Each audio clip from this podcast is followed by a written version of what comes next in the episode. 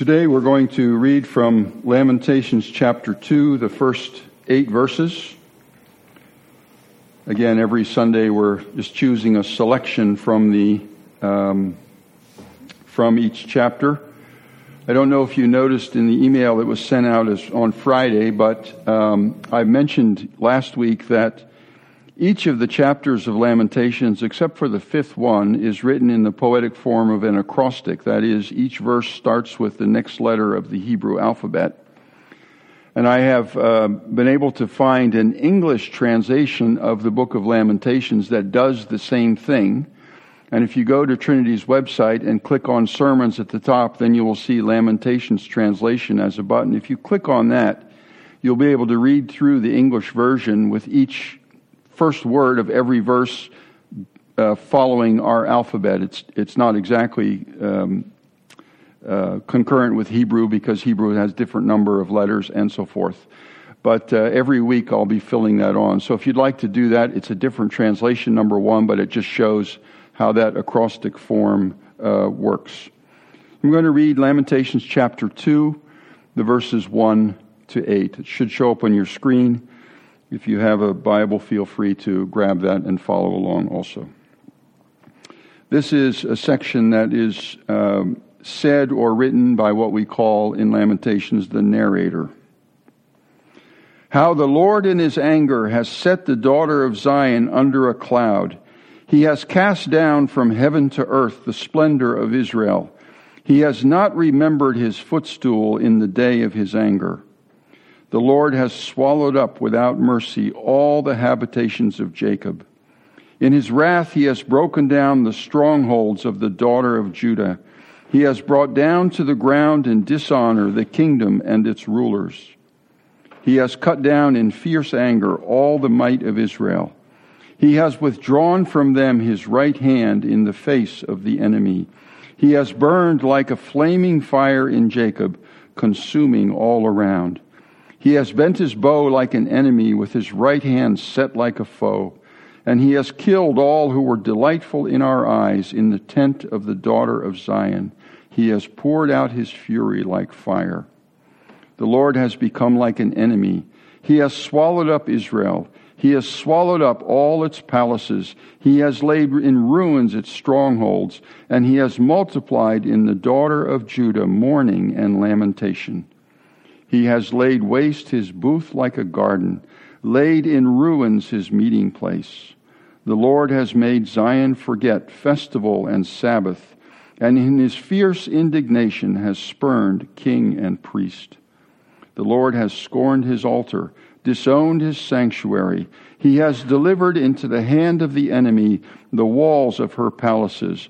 They raised a clamor in the house of the Lord as on the day of festival the Lord determined to lay in ruins the wall of the daughter of Zion. He stretched out the measuring line. He did not restrain his hand from destroying. He caused rampart and wall to lament. They languished together.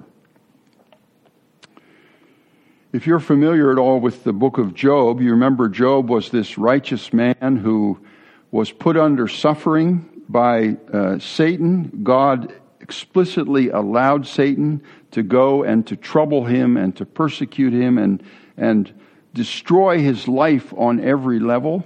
And yet, the book of Job tells us that Job, even when his wife encouraged him to do so, did not curse God. He accepted, without any complaint at all, what God had given to him through Satan. Lamentations does not do that.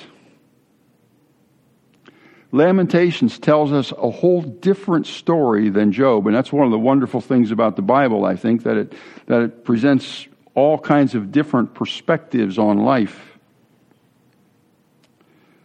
From one of the books that I'm using for Lamentations by Kathleen O'Connor, she says this The verbs particularly of this chapter, accumulate as if the narrator is overcome with his own fury.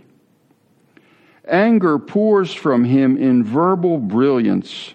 as he tries to understand the devastation he sees. And you remember, of course, that this takes place in the, in the years right after the total destruction of Jerusalem by the Babylonians.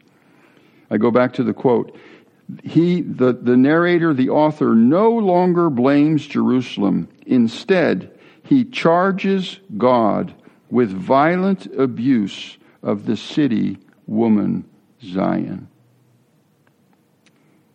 The narrator here looks up to the heavens and shakes his fist and accuses God. He says, God has swallowed us up. You've done it. You've broken down the strongholds. You've brought everything down to the ground in dishonor. You've cut us down in fierce anger. You've withdrawn your right hand. You've burned like a flaming fire, consuming all around. You've taken your bow and you've bent it, and you've aimed it at us, and you've killed all of those whom we loved. You have become like an enemy. You have swallowed us up you have laid us waste. You have scorned us. You have delivered our palaces and our gold and silver into the hand of the enemy. You have laid us in ruins. You did not restrain your hand from destroying us. You have thrown down without pity. The narrator in this section charges God with infidelity, with lack of integrity, and with loss of self control. And he says, God, your motives are anger, rage, and an overflowing burning. I quote from O'Connor again God is mad, out of control, swirling around in unbridled destruction. The world, as the people of Zion know it, has come to an end. And in this chapter, it's not Zion's sin that's the cause. Her guilt is hardly mentioned. The narrator's charges are against God alone. It's divine behavior that obsesses him. And God's behavior, not Zion's, is reprehensible. It's just extremely strong language that we have here of accusation against God. This is not language that in our culture and in our time we would use in almost any circumstances. It certainly does reflect the culture and the context and the way of speaking of its time. And, of course, this kind of language rises up out of a destruction, the likes of which none of us has ever experienced. Place us in a similar situation and we might express ourselves in this way. It is true that this kind of destruction isn't that far away from us. Not that we've experienced it, but there are people whom we know who are still alive, who were alive during the Second World War. The millions and millions and millions of people that were killed especially the Holocaust, those, those awful death camps where whole families were shipped to, separated and gassed, and the piles of shoes and the piles of clothes and the wedding rings. And almost all of us remember Vietnam and the massacres that happened there. And all of us probably remember Rwanda and Sarajevo And certainly New York, September 11, 2001. And Baghdad, shock and awe, 2003. And Yemen. So it doesn't take us much work to be able to see the pictures or to see the films and see this kind of devastation. And if you read anything about people who've suffered through these things, you may hear this same kind of language. But it's also true that we each have our own suffering. And while that suffering might not compare in a measurable sense to the suffering of Jerusalem, the Nazi gas chambers, Rwanda, Sarajevo, or Baghdad, each one of us is going through our own suffering. And your suffering is your suffering.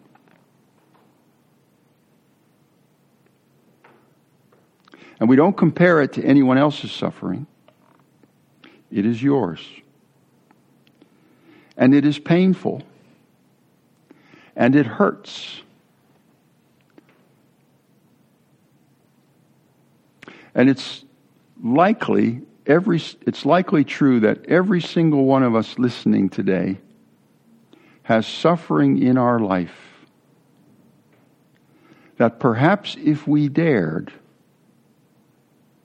we might say these same kind of words God, I do not deserve this. I have done nothing, I'm not perfect, but I have not done anything to deserve this illness or this relationship break or this financial loss or whatever it may be.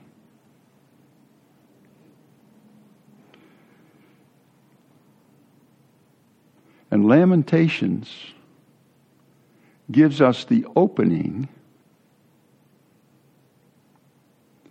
leads us in the way to be perfectly and brutal, brutally honest with God in the middle of the night, or whenever it is that your pain is at its deepest. Because what does the narrator of Lamentations invite us to do? And he invites us to do something in chapter 2, verse 19, which we're going to project.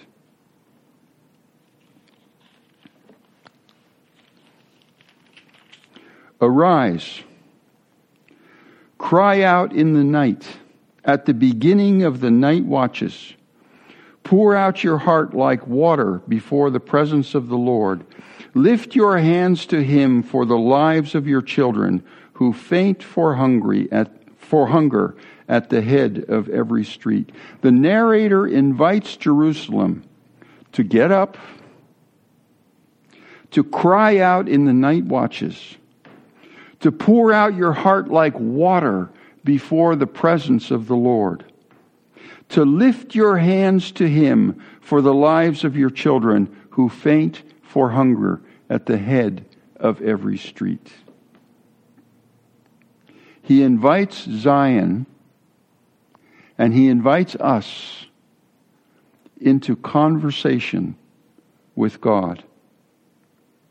He takes God seriously with all the questions that there might be, how this God, this God of, that we call God of love, the God of the covenant, the God who said he's, he's relates to us like a husband relates to his wife.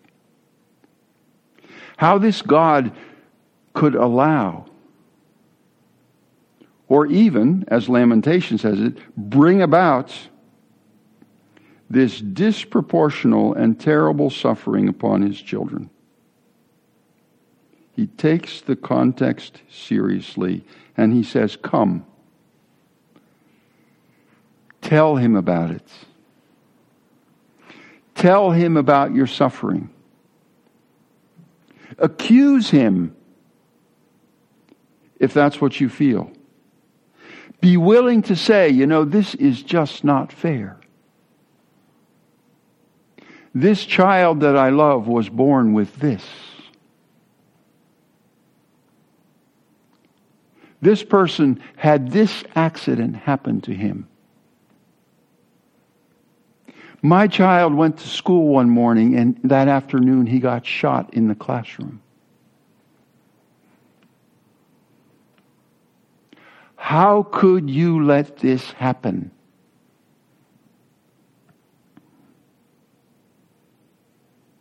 Express the fact that what you thought you knew about God is crumbling and disintegrating.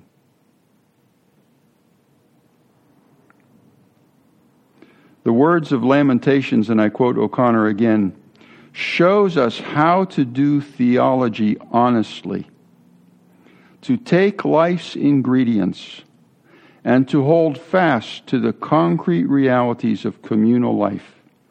Every generation of believers must engage in this task, or else they make of the living one an idol, a portrait of themselves, or a mere artifact of history. If we are not willing to be honest to God, then our relationship with Him is in some ways just a superficial sham.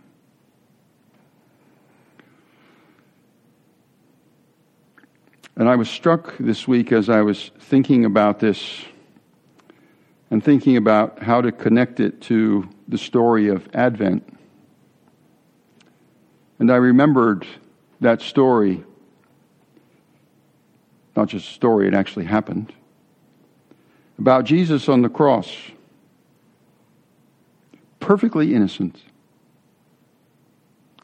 never done anything to deserve anything evil.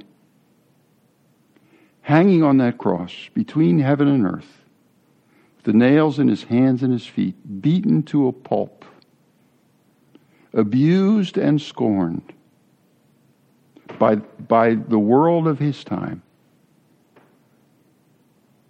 And he's on that cross and he says words that I think echo Lamentations My God, my God, why have you forsaken me? Why would you do this? What have I done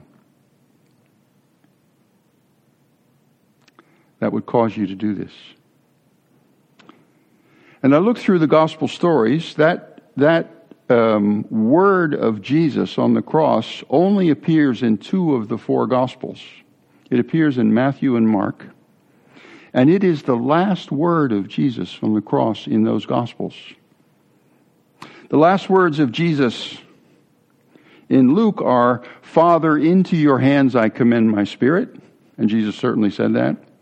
And the last words of Jesus in John, on the cross in John, are, It is finished. And he certainly said that. But in Matthew and, and Mark, I never thought about this before. But the last words of Jesus on this cross echo lamentations. My God, my God, why? Why is this happening?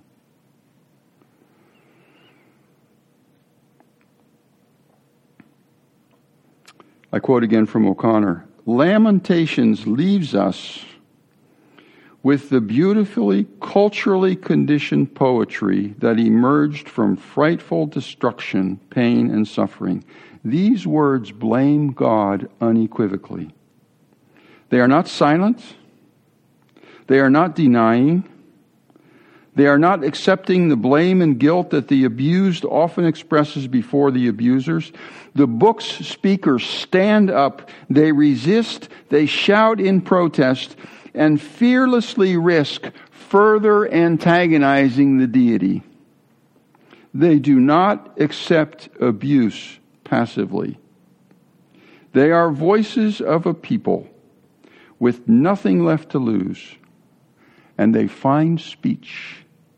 They face horror upon horror, and they resist, and listen to this, unsatisfactory explanations offered by their theological tradition. The result is a vast rupture in their relationship with God, yet they hold to Him. And in that holding, they clear new, they clear space for new ways to meet God. Because now there's a piece of honesty that's come into the relationship that hasn't been there before. And I wonder if Advent, as we wait, as we wait in the darkness, and as we wait with the suffering that each one of us feel that can sometimes weigh so heavily upon us, that Advent is the time to, number one, be honest. And in that honesty, to clear space in our lives for God as He comes to us in Jesus.